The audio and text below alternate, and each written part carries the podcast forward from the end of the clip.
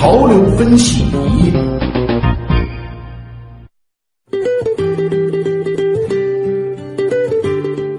潮流分析，我们首先来关注儿童健康方面的消息。心理健康呢是儿童全面素质发展中的重要组成部分。根据世界卫生组织预测，到二零二零年以前，全球儿童心理障碍患者还会增长百分之五十。对此呢，专家呼吁儿童心理健康状况不容乐观。来听央视报道。中国青少年研究中心和共青团中央国际联络部曾发布的《中国青年发展报告》显示，我国十七岁以下儿童青少年中，约三千万人受到各种情绪障碍和行为问题困扰。呃，如果是家庭的这种教育方式不良，然后呢，学校呢，啊，这种压力呃过大，再加上孩子呢本身他处于一个青少年的时期，这种各种情绪性问题的发生率率呢就会很高。医务人员表示，青少年心理状态的不稳定、生理成熟与心理发展的不同步等，使他们的焦虑情绪较重。同时，由于儿童青少年自我意识脆弱、生活阅历较浅、抗挫折能力较低，因而更易产生心理行为问题。如果不及时干预治疗，将会带来严重的后果，影响孩子的一生。是的，如果不治疗，从青从儿童到青春期，甚至成人，都会带着这些。心理的阴影生活，长大了会带来好多的学习困难、人际交往下降、能力下降，还有其他的事业上有很大的挫败。业内人士指出，目前儿童青少年面临的主要心理行为问题包括情绪问题、行为问题、应对方式问题和主观幸福感缺失等。严重者呢，还会产生心理的疾病。其中，儿童多动症和网络游戏成瘾问题是最常见的心理问题。我们继续来听报道。医务人员提示，有些家长会发现孩子上课注意力分散、小动作多，在家作业做得慢、拖拉、粗心等。这种情况在医学上被称为注意力缺陷多动症障碍，俗称多动症。目前，儿童青少年注意力缺陷多动症障碍的患病率较高，大约占百分之五。这种障碍主要是因为自控能力差导致的。它可能是遗传和环境的一个交互作用所导致的啊，出现这种这种症状。它对孩子的这种啊学习呢会产生很大的影响。那么学习成绩差呢，会导致他这种啊在学校里面人际交往不好，会进一步会导致他这种自尊心啊、自自信心的一些这种啊受受受到影响啊。对于这种啊孩子的话呢，我们一定在他的呃发现之后呢，要早期的积极干预。随着网络的普及，电脑、手机游戏越来越丰富。进而产生了不少儿童青少年网络游戏成瘾的问题。对此，医务人员提示：过度沉迷网络或游戏会严重影响孩子的正常生活，甚至不得不到医院由专业的精神科医生进行诊断，并辅助药物治疗。比如一天啊，远远超过了六个小时，我觉得这个应该引起家庭的重视。这个时候，我觉得应该和专业人员的接触。父母首先要明白。孩子为什么会出现这个情况？我觉得很可能这样的孩子就有忧郁了、焦虑了，甚至更多的心理的痛苦。我觉得这个时候可能专业人员的帮助是很重要。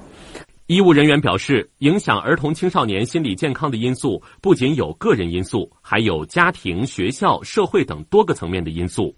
要预防和减少儿童青少年心理问题的发生，必须采取家庭、学校和社会相结合的综合措施。那么，如何去判断孩子心理是否健康呢？医务人员表示，心理健康的孩子大都具备以下几个特点：判定孩子心理是否健康，其标准大致有如下几方面。良好的生活习惯，生活习惯包括饮食、睡眠、运动、言行等方面，具有一定的自尊心、自信心和自控能力，无怪癖、无恶俗举止，在日常生活中基本能保持平和、乐观、谦让、乐于助人等正常人格。正常的智力。孩子的智力水平是有差异的，只要基本符合该年龄阶段的智力发展水平，便属正常。这可从语言、想象力和思维能力等诸多方面来测定。正常的心理素质，无过分畏惧，见活泼大方，尊重他人，具有一定的适应能力。反之，常常表现出过度恐惧、多动症、强强迫症、孤独症、忧郁症以及偏执倾向等，说明孩子的心理素质并非良好。较强的好奇心和记忆力，具有较强好奇心和记忆力，尤其是对于自己感兴趣的东西，更会显得好奇兴奋、念念不忘。如果一个孩子对任何新鲜事物都显得然冷淡，那么孩子的心理便有问题。善于与人交往，善于与同龄人交往，在交往的过程中能与人平等、友好、和谐的相处，无猜忌，无严重的嫉妒心理，无明显的欺凌弱小行为等。好，我们继续来关注啊。吉林大学生命科学学院的教授刘晓波团队日前呢，从向日葵花盘提取出抗痛风有效成分，这一成果呢，已经在医药卫生等国内专业医学刊物发表，并且是获得两项国家发明专利。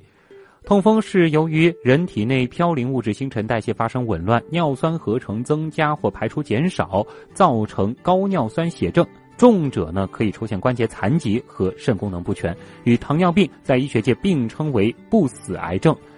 有数据表明，我国高尿酸血症患者人数已经达到一点七亿，痛风患者超过八千万人，每年呢正以百分之九点七的增长速率迅速增加。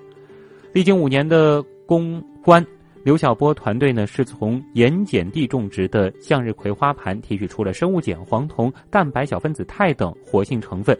对于急性发作的痛风关节炎，具有独特的抗炎、消肿、止痛效果。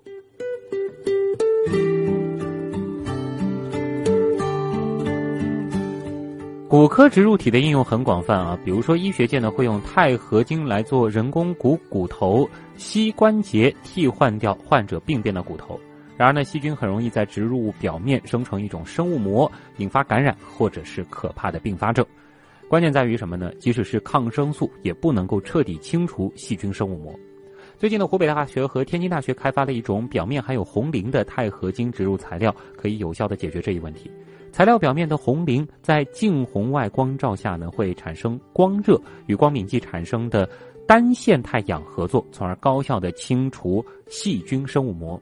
因此，在植入这种材料之后，只要用近红外光照射手术部位，就可以达到。清除细菌膜的目的。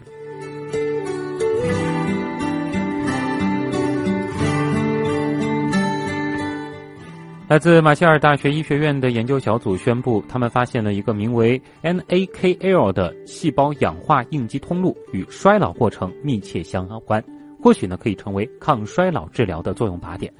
不仅如此，研究人员还成功证明了一种合成肽具有改善受损生理功能、减轻衰老表现的潜力。在长达一年的实验当中，研究者首先是抑制了小鼠的 NAKL 通路，结果这些小鼠是出现了更多的衰老表型。之后，随着合成肽治疗，研究人员发现这些小鼠的衰老表型减轻了。之后呢，研究人员将视线转移到了人类的真皮层纤维细胞上。收获了同样的可喜实验结果。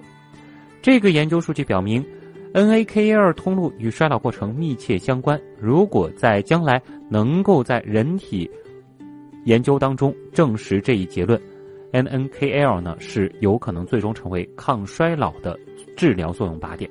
而如果合成肽可以安全的用于人体，那么它将能够成为一种极具潜力的临床抗衰老药物。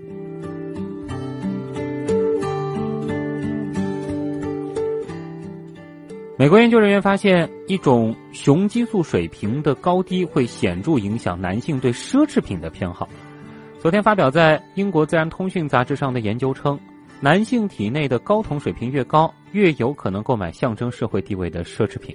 而睾酮的主要功能之一呢，是促使动物谋求和保护社会地位的行为。研究人员说了，在动物王国当中，睾酮提升攻击性，这种攻击呢，为的是获得社会地位。许多人类重构了其灵长类亲戚的行为，用消费性攻击取代了身体性攻击。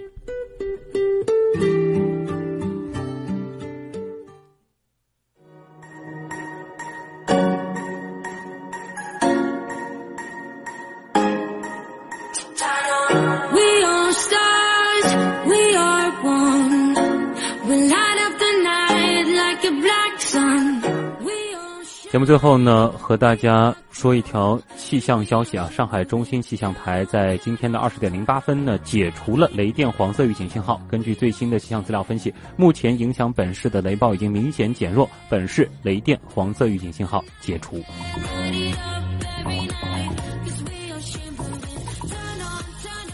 好了以上就是今天的新闻实验室本次节目监制音乐评编辑王维生源自我是旭东。